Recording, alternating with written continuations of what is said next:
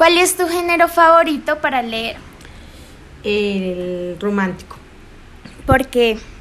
Porque mm, en un país y en un mundo donde respiramos guerras, problemas, dificultades, colapso, donde cada día vemos más y más dificultades, más muertes. Hoy es tan normal la muerte, el problema, los golpes. Em, yo digo que es como un aire poder uno leer una historia de amor.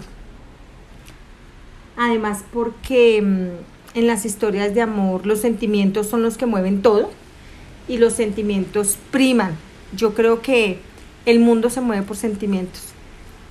O sea, tú me estás diciendo que todo lo hacemos por un sentimiento. Sí, además lo creo porque el primero que por amor dio todo y entregó todo fue Dios. Por amor movió y entregó a su Hijo a la cruz del Calvario. Entonces, creo que si Dios es amor y prima el amor y somos creados por Dios, creo que eh, los sentimientos, así como el amor, eh, prima y lo movemos todo, también vemos que las muertes, los odios, los resentimientos son por amor, por sentimientos, por rencor, por odio, o sea, se mueve el amor. Creo que los sentimientos son el eje de, del mundo entero. O sea que todo lo que nos motivamos a hacer es por un sentimiento, gracias a un sentimiento. Pues yo he visto en la vida que sí.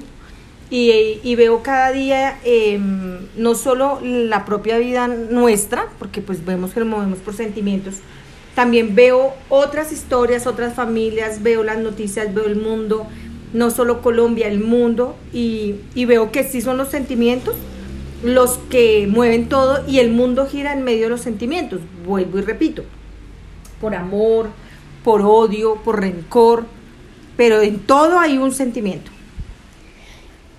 Em, entonces, si yo tengo una tarea y no la quiero hacer y esa tarea no provoca en mí ningún sentimiento, ¿qué me motiva a hacer la tarea si no tengo sentimientos para hacer la tarea?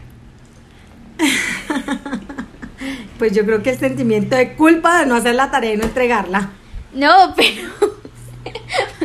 pero eso es la conciencia de eso.